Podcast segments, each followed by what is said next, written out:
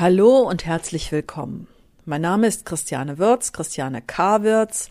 Ich bin Coach und Autorin aus Köln, auch Journalistin übrigens. Und ich weiß, wie sich etwas aus Krisen machen lässt. Noch einmal herzlich willkommen. Die letzte Podcast-Folge handelte ja von einer Frau, die denselben Namen trägt wie ich und immer alles macht, was ich gemacht habe, weil sie meint, das würde für sie etwas bringen. Wen es interessiert, vielleicht erst einmal nachhören. Diese Podcast-Folge, also die vor dieser hier, führt mich zum heutigen Thema. Fälschungen. Ich bin ganz bestimmt und wahrlich nicht die Erste, die sich zum Thema Fake, Fälschungen und so weiter Gedanken macht.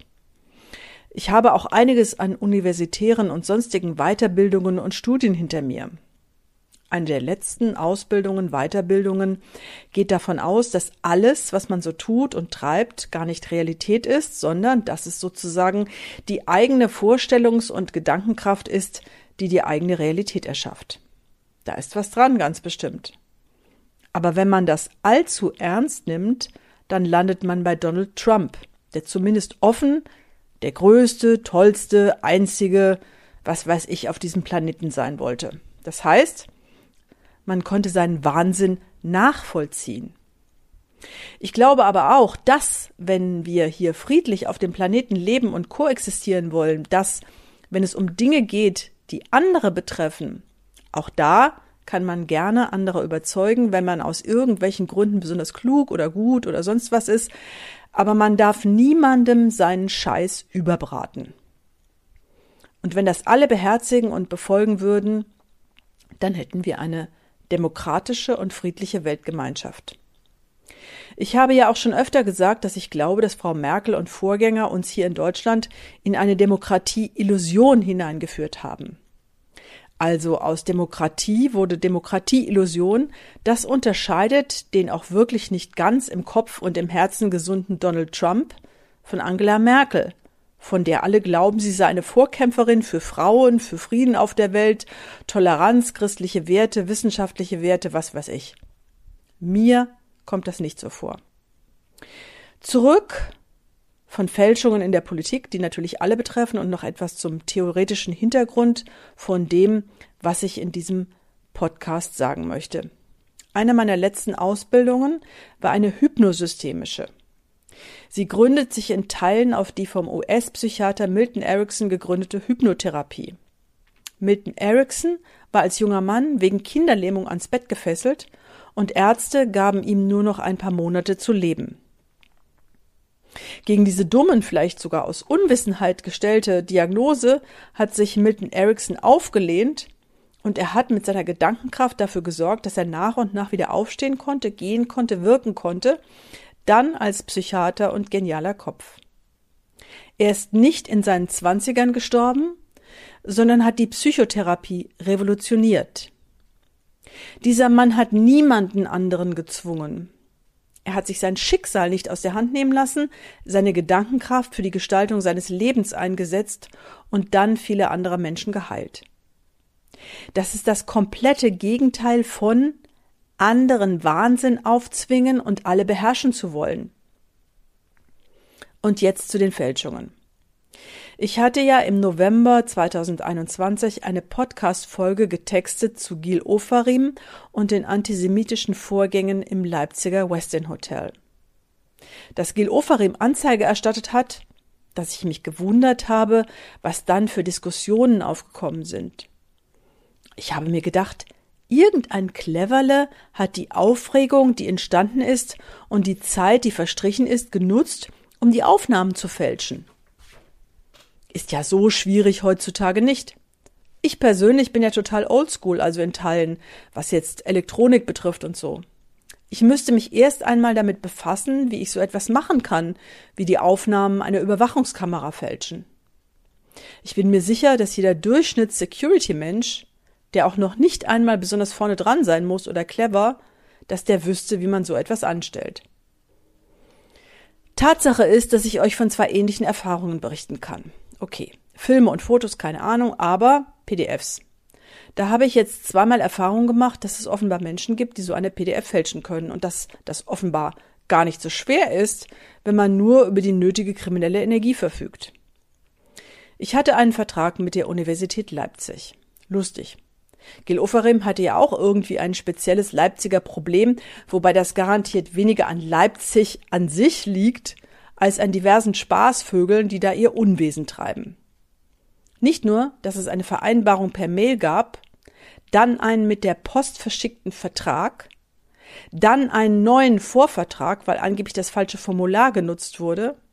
Aus dem Vorvertrag wurde dann ein Vertrag und dieser Vertrag war, sowohl was meinen Namen betrifft, als auch meine Anschrift, als auch die Dauer der Gültigkeit des Vertrages, einfach mal so mir nichts, dir nichts geändert. Was sich natürlich auf die Bezahlung meiner Leistung ausgewirkt hat.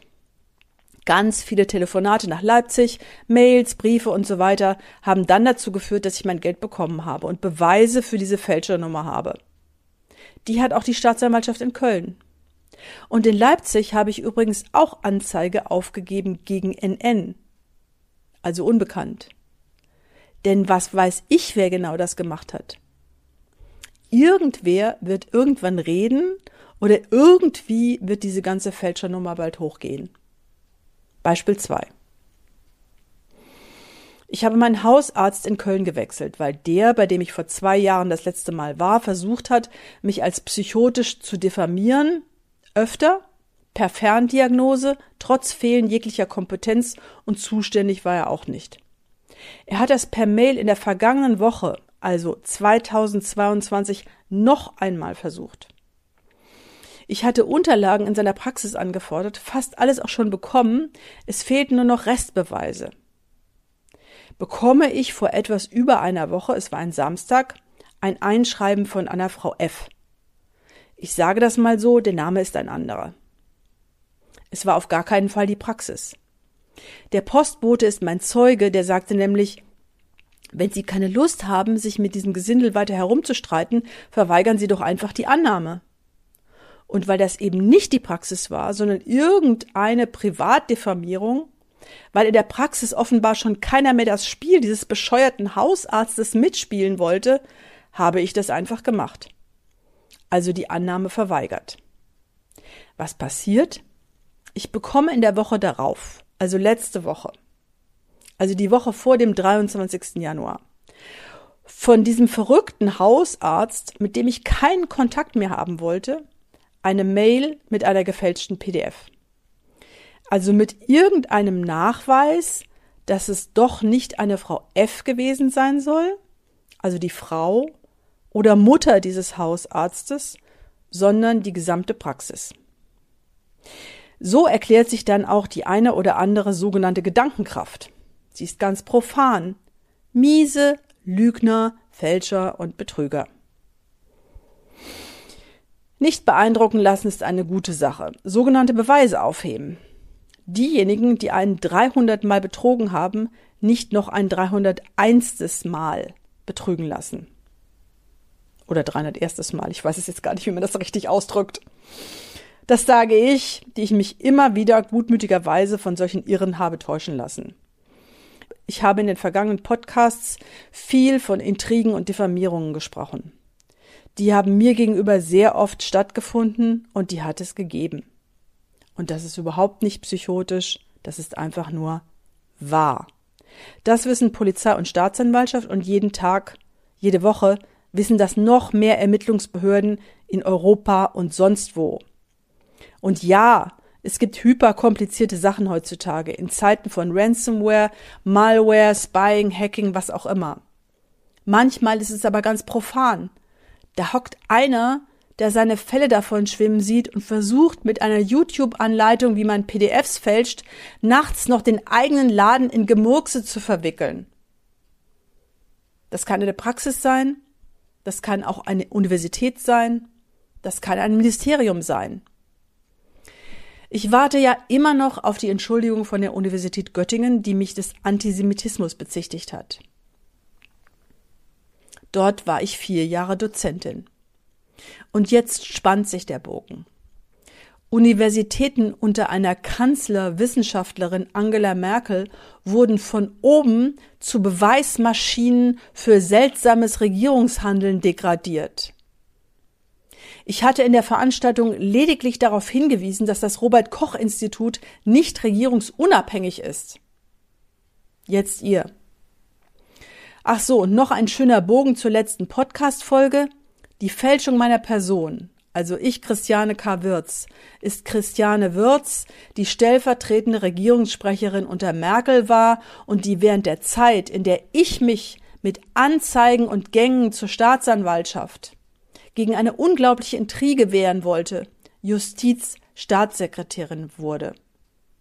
Klar, Christiane Wirz, die andere, ist von der SPD. Merkel, CDU.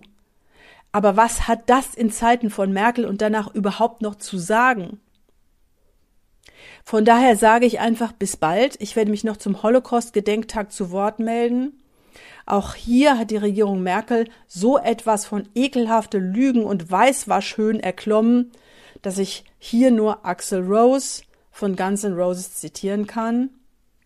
Caught in the lies no one had wove as well, somewhere in time where only I could tell. Von daher, stay tuned.